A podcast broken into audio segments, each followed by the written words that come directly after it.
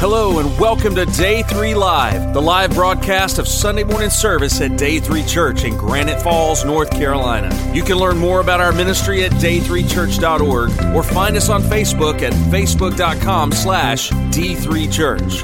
This life can put a lot of demands on us to perform and succeed in business, education, athletics, and even at home. Have you ever wondered, though, what God's definition of success is? What does He want from you?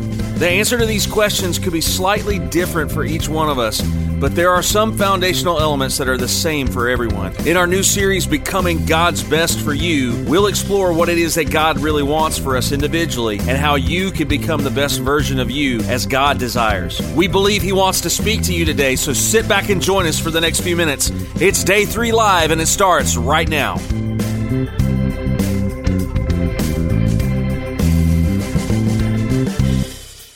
Good morning.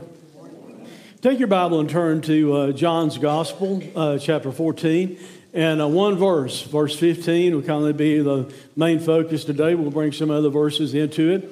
Uh, we're in this series we've entitled "Becoming God's Best for You." Uh, I wanted to maybe unpack that just a, a, a little bit, and, and the reason we said God's best for you is that God maybe has a different calling upon your life than my life, but the things we're talking about in this series, there are common denominators that every Christian needs to understand and that we need to practice in our lives if we're really going to seek God's best, if we're going to seek God's will uh, for our individual lives and for our life as a, uh, a church corporately. We started out this series talking about the importance of believing God's Word, studying God's Word, applying God's Word to your life, because if you don't believe the Bible is the Word of God, uh, then everything else we're going to talk about won't really matter. It will not bring forth God's best for you if you don't believe the Bible to begin with. Then we moved from that to talk about salvation. We spent some time in Romans three. Uh, and there in Romans three, we were talking about who we are, uh, and we're all sinners. We can't save ourselves. We're all lost. Though we also talked about trust in what Christ has done for us, because He fully paid for our sins on the cross, and we have to trust in Him. Last week, we talked about prayer. Just as it is important for us to read God's Word and allow God to speak to us, it's also important for us to pray to God and communicate with Him. God desires that type of relationship with you. He wants you to communicate with Him. Today we're going to take what I think is a, a next logical step. It's one of these common denominator things that all, every believer uh, needs to be aware of, and we need to practice if we're going to experience God's best uh, for our lives, and that is this. We're going to talk about obedience. Obedience. Because God's best for your life also involves obeying the words of Jesus, obeying the words of, of Jesus. Look at the scripture text this morning that we're going to uh, be focusing upon. John fourteen, verse fifteen. If you love me, keep my commandments. That's pretty straightforward, isn't it? Little short verse, but it's really, really straightforward. Guys, think about it like this. I don't think Jesus gave commands just to be wasting His breath, do you? I think if Jesus says something as a command, He expects us to do it. Not just know about it, not just talk about it, but He expects us to actually practice it and, and do it. Now, I want to be sure you understand the context up front. I'm not talking about obedience today as though you obeying God is a pathway to salvation. That's not what I'm talking about. We cannot be saved by good works. But every believer, all of us, should obey the words of Jesus after we're saved. Amen? We ought to do so not in order to be saved, but it's your appreciation for Him, to honor Him because of what He was willing to do for us uh, on the cross and so much else that He's done for us. Because He saved us, we ought to obey the words of, of Christ. I know our graduates are kind of spread back out uh, a little bit right now instead of right here at the, the front. Uh, probably a good thing because it'd make them feel like he's talking right to me uh, right now. So I'm not. I'm talking to all of us. But our graduates, they're setting out on new avenues in their life. They're, they're moving forward in their life in new directions. And, and as they do so, they need to recognize this. They need to be focused upon obeying the words of Jesus. We've got a world that screams obey culture. We've got a world that screams, you know, do what everybody else is doing to have fun. But if you really want to move forward in your life with God's best in your life, then you need to pay attention to the words of Jesus. You need to apply the Word of God to your life and be obedient to what God tells us. So today, as we are talking about God's best for our lives through obeying the words of Jesus, I want you to notice two main applications that we can make from this one verse in John fourteen, verse fifteen. Here's the first application. God's best for you is motivated or should be motivated by loving Jesus. God's best for you is motivated by loving Jesus. Look at the first part of verse fifteen. If you love me. If you really want God's best, you ought to be motivated toward God's best. You ought to be loving Jesus and allow that to move you toward God's best. Now, I, I know there's just you know four simple words there, but, but those four words to begin with, it, it establishes a condition. Jesus said, if. Uh, the word that he uses there is really indicating uncertainty. It's like Jesus is saying, if you really, really love me, this is what you ought to do. And we'll talk about the, the rest of that through the message. It's a statement of conditionality. Uh, maybe we ought to ask ourselves, and you ought to ask yourself this morning, do I really love Jesus? And if you would respond really quick and say, yes, I know that I love Jesus, then maybe you need to ask yourself another question. Are you allowing your love for Jesus to motivate you toward God's best for your life? Are you allowing the love that you have for him to move you in the direction of what God's will is for your life? It's also something personal because Jesus said, if you love me, it's a personal concern. A lot of times we just get worried about what everybody else is doing. Well, the question here is not, does somebody else love Jesus? The question is, do you love Jesus?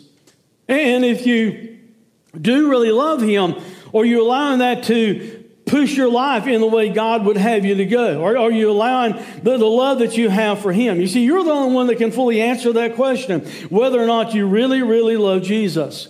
And you're the one that's supposed to allow your love for Jesus to motivate you, to move you toward God's best.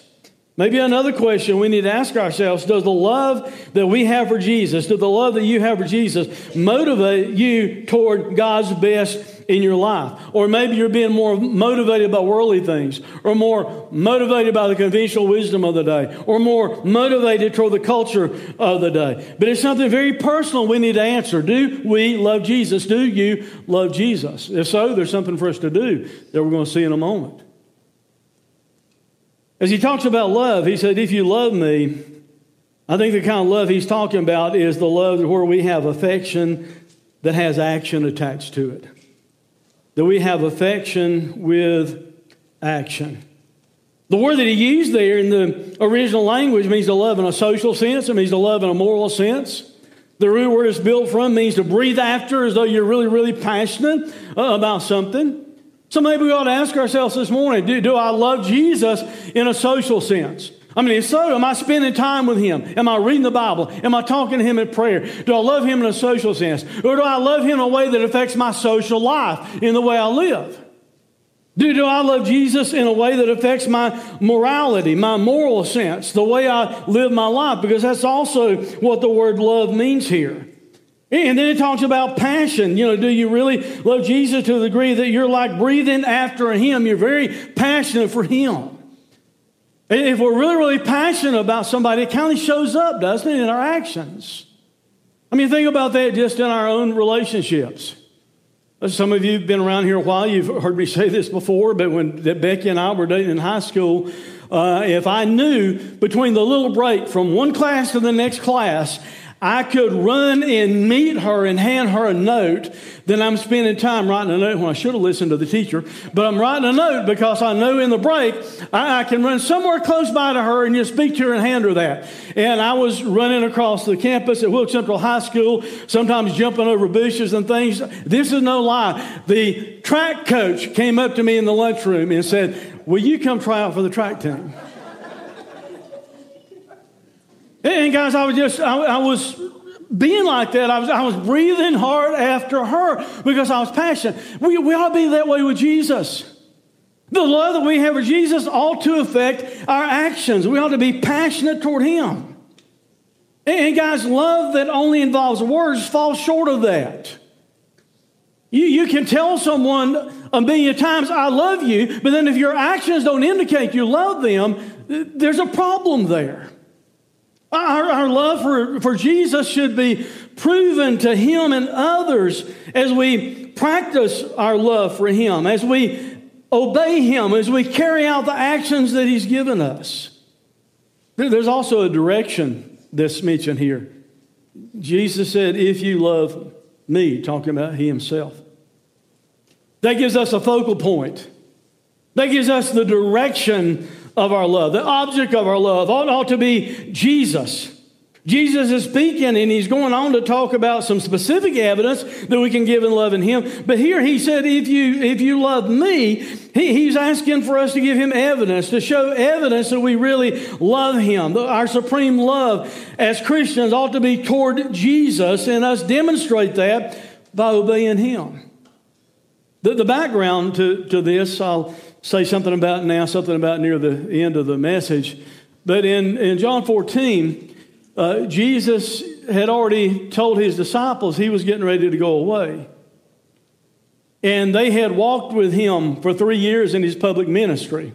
They had seen the miracles. They had heard the teaching. They, they had seen His compassion and His love toward others. Now Jesus is going to be going to the cross. He's going to be buried. He's going to raise from the dead and eventually ascend. So really what Jesus is doing, I think more or less, is this. He's preparing the disciples for life without Him right there.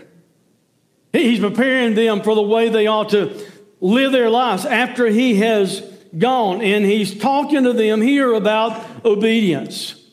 Our, our love for Jesus, our love in His direction, must also be demonstrated by not just our words, but by our obedience to Him. Which brings us to the second application. First application is simply this. God's best for our lives ought to be motivated by loving Christ. But secondly, God's best for our lives should be manifested by obeying Jesus. Because Jesus said, if you love me, here's what I want you to do. Here's how I want you to manifest the love that you have for me. If you love me, keep my commandments. I've already kind of rubbed shoulders with that, with this a minute ago, but, but guys, obedience displays affection. Obedience displays affection. Jesus said, keep my. The phrase that He uses there means to guard from loss or injury. It means to keep your eye upon. So Jesus is telling His disciples here, and it's still for us to apply to our lives also, that we're to keep our eyes upon His commandments. We're, we're to guard the commandments that Jesus gives us from loss. In, in other words, we should not allow His word to enter in one ear and go out the other. We, we need to pay attention to what Jesus says, to His commands, and we need to apply them to our lives. We need to, to manifest or demonstrate the love that we have for Christ by guarding His words from loss, by being sure we are paying attention to His words. We're guarding His words. They're that important to us. We're to guard or defend the words of Jesus so His words will not suffer injury due to our disobedience. It doesn't matter how many times you say you're a Christian, but if you go out and live your life out in the world opposite from what Christ wants you to as a Christian, what you're displaying is this. You're displaying dishonor toward the commands of Jesus, toward the words of Jesus. It's like you're dishonoring Him to His, to His face almost, but you're also kind of dis- dishonoring Him before others. You're, you're causing injury to His word because you're not applying His word to your life. The phrase meant to keep your eye upon the words of Jesus. See, our, our obedience to Jesus, guys, displays affection for Him, both to Him and for others around us. Our obedience to Him really is what displays affection, that shows our affection is real. Let me illustrate that in some human forms for a minute. A child may say, Mom and Daddy, I love you. And never do anything you tell them to do. Go clean your room. The next time you look in there, it looks worse than it did before. So one thing that can communicate real love toward the parents would be if the child would at least halfway pay attention to what the parents tell them. Amen? Apply that to the marriage relationship. For a spouse, You, you can say, I love you, I love you, I love you, I love you, I love you. But if you're not demonstrating that you love them by your actions, all the words in the world kind of lose its impact.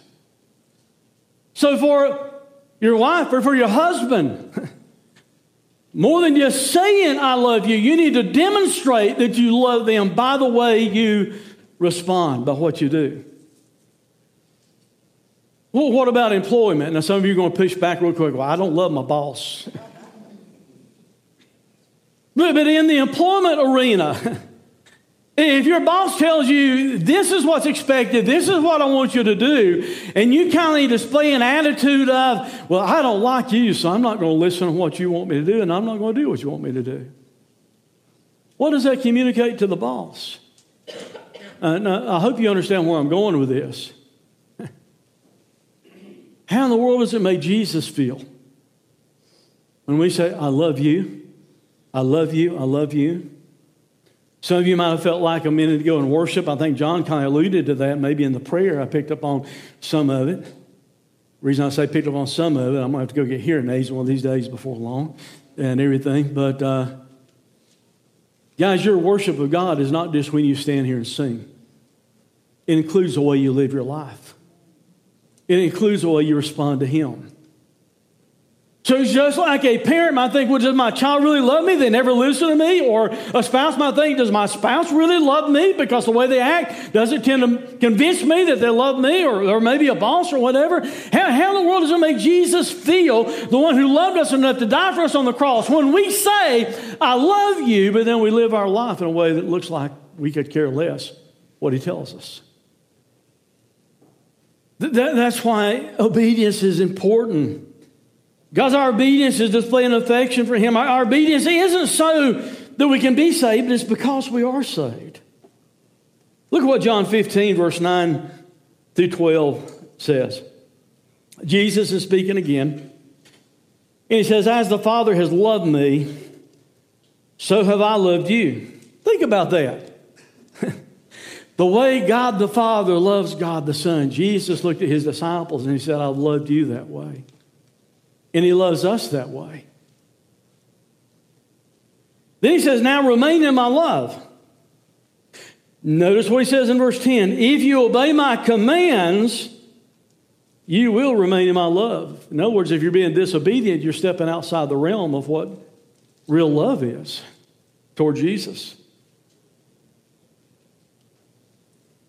Just as I have obeyed my Father's commands and remain in His love, I have told you this so that my joy may be in you and that your joy may be complete. So in those verses, Jesus says that He loves us like the Father loved Him. And He tells us remaining or abiding in His love involves obedience, so we need to obey His commands. And by doing so, Jesus is saying He will give us His joy. We'll experience more of His joy. Through obedience, we can have a more complete joy is what Jesus is saying. Now, guys, that's really, really practical. Think about it like this. If you are authentically a Christian and you go about rebelling against Jesus, not applying His word to your life, thinking it doesn't matter, instead of having joy in your life, you want to know what you're going to experience? You're going to be robbed of joy because you're going to be filled with guilt if you're really, really a child of God. And you'll be guilty over the things you've done that you shouldn't have done. On the other hand, as a believer, if we apply His word, if we're listening to His word, you want to know what the result of that is? I can tell you from firsthand experience because I've done it both ways. I've had joy robbed out of my life because of my disobedience. But you know what happens whenever I obey Him? I have His joy in me. My, my joy is more complete than I'm experiencing if I will obey His word. Obedience displays our affection, but obedience also requires this. The type of obedience we're talking about requires actions. Because Jesus said, if you love me, keep my commandments. And the word He uses there means something that's authoritative. It means what He says He means. It's a command. It's a precept. The root word is built on means to enjoin or give a charge to in a fixed position, so you are set out for the destination He wants in your life. That, that's why he wants us to keep his commandments. He has his best in mind for our lives. He has his goal in mind for our lives. He has his will in mind for our lives. And as we keep his commandments, that's putting us in the direction of what he wants us to experience, of what he wants our lives to, to be about.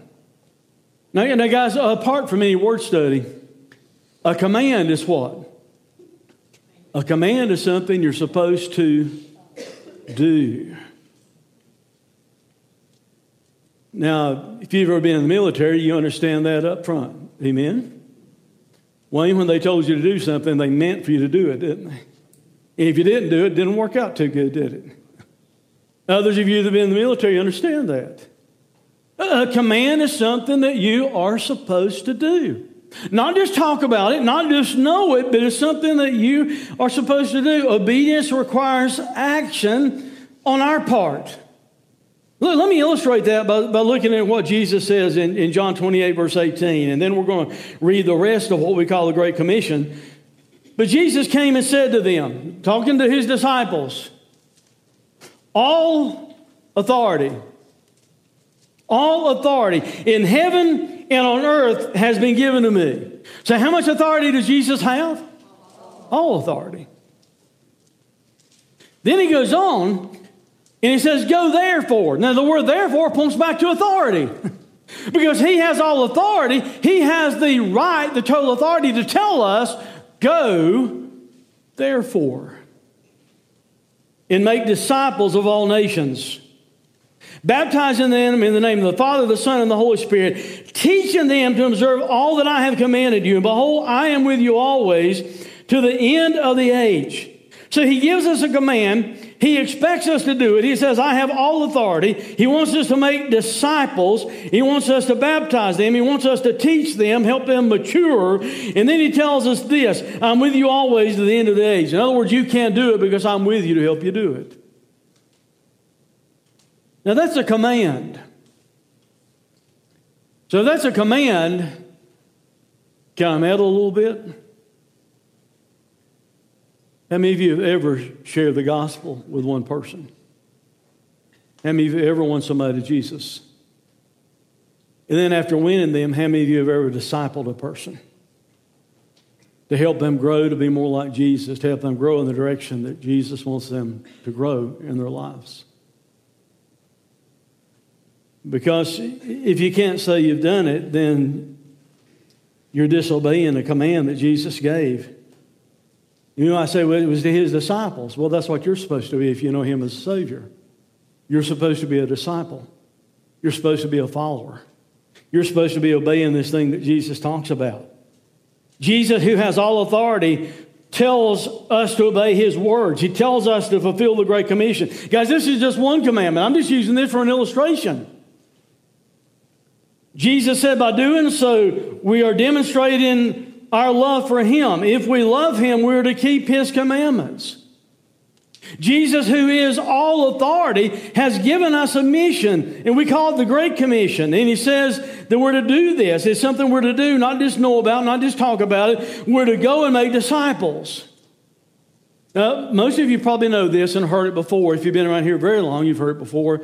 The word go is in a tense that means this. It means as you are going, as you are living your life, be making disciples. It's fine for our church to have a, something like an outflow event we've done before, and we plan to do more of those. But you want to know what the purpose, the original purpose of us doing the outflow events where we have some of you to go and give quarters away at the laundromat or do a gas buy down for some stranger that you didn't know. No, we were providing the funds for it and everything. But you know what the, the purpose of that was? For you to grab hold of that and understand you can do that all the time. We don't have to plan an event for you to be going forth and as you are going, trying to impact somebody else's life for Jesus. We don't have to have a visitation night for that to happen. It's supposed to be part of our spiritual D N A. It's supposed to be something that we do all the time, that we teach others to do, and we reproduce in our lives. To make disciples. In the Greek, there's something called the imperative tense. That's what a command is. In the Great Commission, Jesus uses the imperative tense. Imperative means what? Imperative doesn't sound optional, does it? Imperative means it's something that you do. And there are all kinds of imperative commands that Jesus gave. Matter of fact, there's over three hundred commands that Jesus gave in the imperative tense. And that means it's something that he wants us not just to know about, not just to talk about, but it's something he wants us to practice. It's something that he wants us to do. I've not said a lot about what that sign-up form means that we ask you to be signing up uh, over the last few weeks, and we're still going to have it available, and it's available online where you can sign up. But what we're doing is asking, I know it says discipleship. Uh, some people, that, you know, maybe they don't understand the connotation of that. You know what discipleship is? You becoming your best for Christ. And what we're wanting to do is help you become your best so you can turn around and reproduce that and help others become their best. That's what this training that we're going to be offering is about. You might be thinking, well, I signed up the form. No one's called me. We will call you. We're putting it together. We're going to get as many names as we can so we can divide it up and have people leading. And guys, it's going to be in like a group of three or four people. Because some of them might say, well, we already have small groups. You realize in a small group of ten to fifteen to twenty people, a person can sit there and hide out and not answer a single question. If you're sitting at a table with two or three other people and you're discussing discipleship things, it kind of puts a pressure on you to be engaged, doesn't it? And we're going to use something that one of our church members, Chuck Campbell, who's a strategist for the State Baptist Convention here, God led him to develop years ago called G three Discipleship. It represents giving up, giving in, and giving out. And then reproducing that. God wants every one of us to give up. He wants us to surrender to Him. He wants us to be willing to sacrifice for Him. He, he wants every one of us to give in. we, we quit fighting against Him whatsoever. We're, we're giving in. We're obeying Him. We're, we're applying these commands to our life and helping others. He wants every one of us to give out, to impact people around us. They impact our friends, our family members, our co-workers, a lost world. He wants us to impact them. And not it's not a one-and-done thing. It's not something that you will do and say, I'm going to check that off. I've done that. I went through the discipleship class. No, it, it's a thing, hopefully, to help you develop a pattern in your life to where you are a disciple who makes disciples, who makes disciples, who make disciples for the rest of your life. That's the goal of it. As you are going to be making disciples. Let me close by, by the way, you're not going to study all three hundred imperatives. You're going to study about fifty of them. Thought I'd take that out of the scenario before you got worried about that. Let me, let me close by just covering three important things about obedience. Obedience is important to God. Obedience is important to God. There's a story in the Old Testament, First Samuel. God had told King Saul to go in and defeat this heathen king, and he told him not to keep anything, not to keep any of the booty, but to, you know, not to keep any of the animals or anything at all. But, but Saul thought, well, I'm going to keep the best of the animals, and then I will sacrifice it for God. Problem is, that's not what God told him to do. L- listen to what happened. So Samuel said, he's talking to Saul, has the Lord as great delight in burnt offerings and sacrifices as in obeying the voice of the Lord? Behold, to obey is better than sacrifice, and to heed than the fat of rams.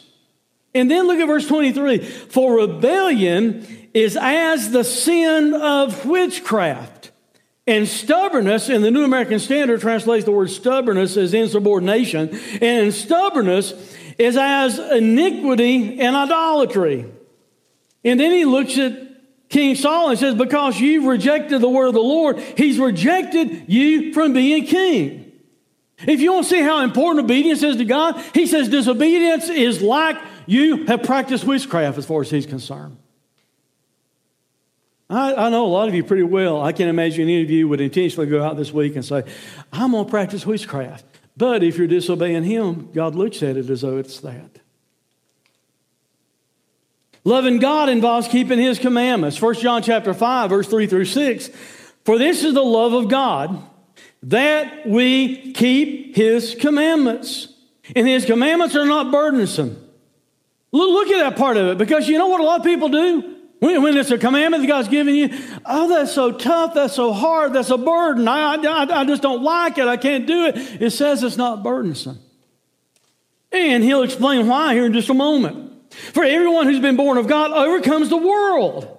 That's what God is trying to help you do through his commandments, to live the way he wants you to, to overcome the world. And this is the victory that has overcome the world, our faith. Who is it that overcomes the world except the one who believes that Jesus is the Son of God? Loving God requires obedience, not so you can be saved, but because you're saved. He, he wants us to live in obedience to him. He wants us to respond to his words. And guys, his commandments are not anything to be a burdensome to us because his commandments are this. They're always, always, always, remember who gave it? God. His commandments are always for our best, always for our good, and always for his glory. It's not anything to be a burden or anything that's negative. Obeying the word of God helps us overcome the things of the world, like temptation and wrong influences, and we can have victory over the world through our faith in Jesus. And your faith in Jesus includes this. It includes obedience to his words. Th- th- think about that. If you're saying you have faith in Jesus and you believe who Jesus says that he is and what he's done for you, that also means this. You believe he knows what he's talking about. You believe that what Jesus says is always right. What Jesus says is always best for you. One last thing. Peter has said he loved Jesus more than the rest of the disciples. You remember that happening in the New Testament? Jesus told the disciples that they were going to scatter, they were going to deny him and everything, and Peter comes up and he said, I don't care what the rest of these do. I'm never going to do that. I love you more than the rest of these. And yet he denied him three times. Let's pick up on Jesus restoring Peter in John twenty-one.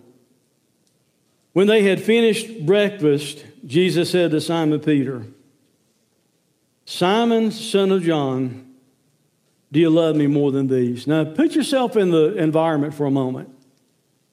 Peter had denied Jesus three times after he said he wouldn't. They're having breakfast that seems like it's silent on the beach.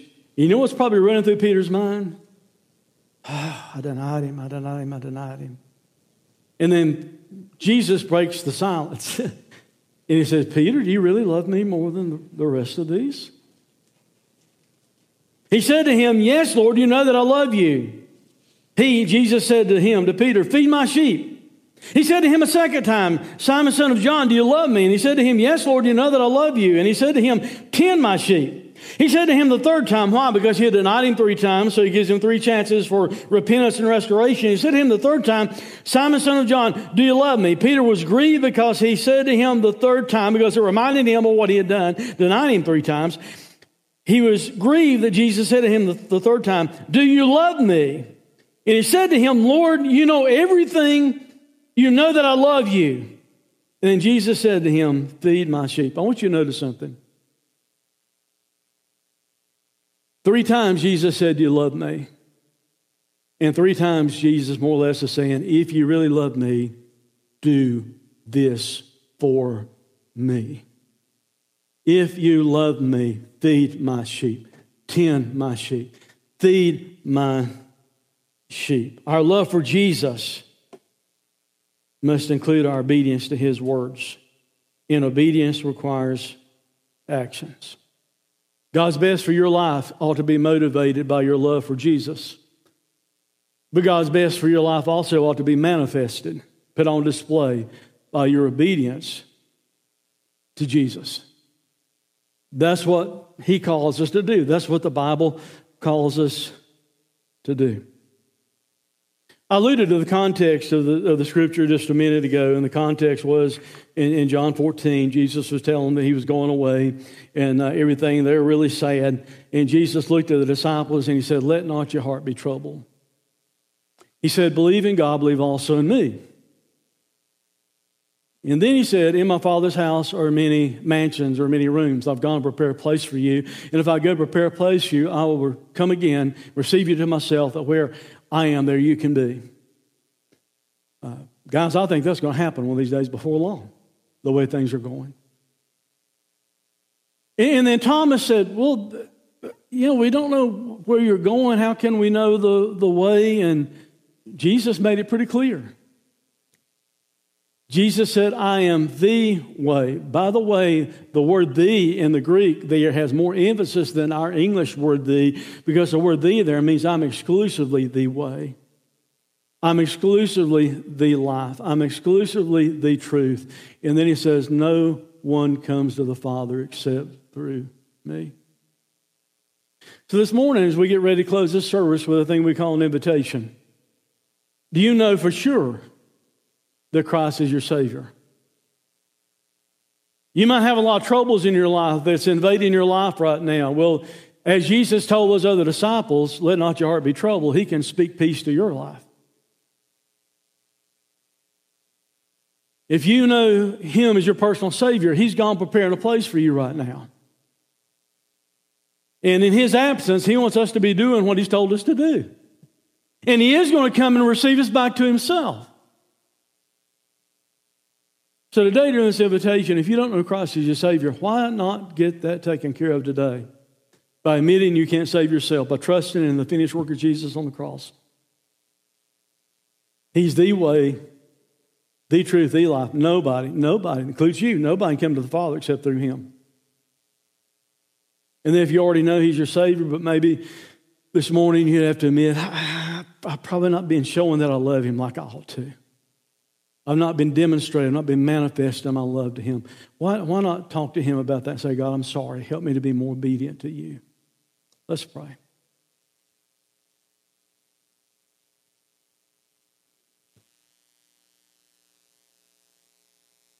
Father, I, I want to begin just by thanking You and praising You that You loved us enough to send Your Son to die on the cross. I thank You that You made it such a clear plan, that Your plan is the only way, that Jesus is the only way. And Father, if there's anyone here that's not trusted Christ as Savior, right now, I pray You draw them to Yourself. You give them the faith they need to believe that Jesus did everything necessary on the cross to fully pay for their sin, to open a door to heaven, to open a door to a relationship with You, our holy God. And Father, there's someone here that needs that this morning. They need to trust Christ. I pray You give them the faith they need right now. And Father, I pray for the rest of us. I pray, Lord, we'll do more than just say we love You. Jesus, I pray more than that we will love You with more than just words. I pray that we've clearly heard this morning that You said, if you love Me, keep My commandments. Father, help us to do that, to glorify You. Help us to guard Your word from loss in our lives. Or help us to serve You and do the things You've told us to, the commands that You've told us to do, to honor You in appreciation for the salvation that You've given us. For it's in Christ's name we pray. Amen. Please stand. God speaks to you. We invite you to come.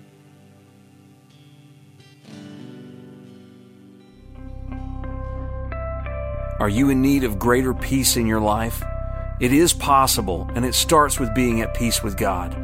Just pray something like this.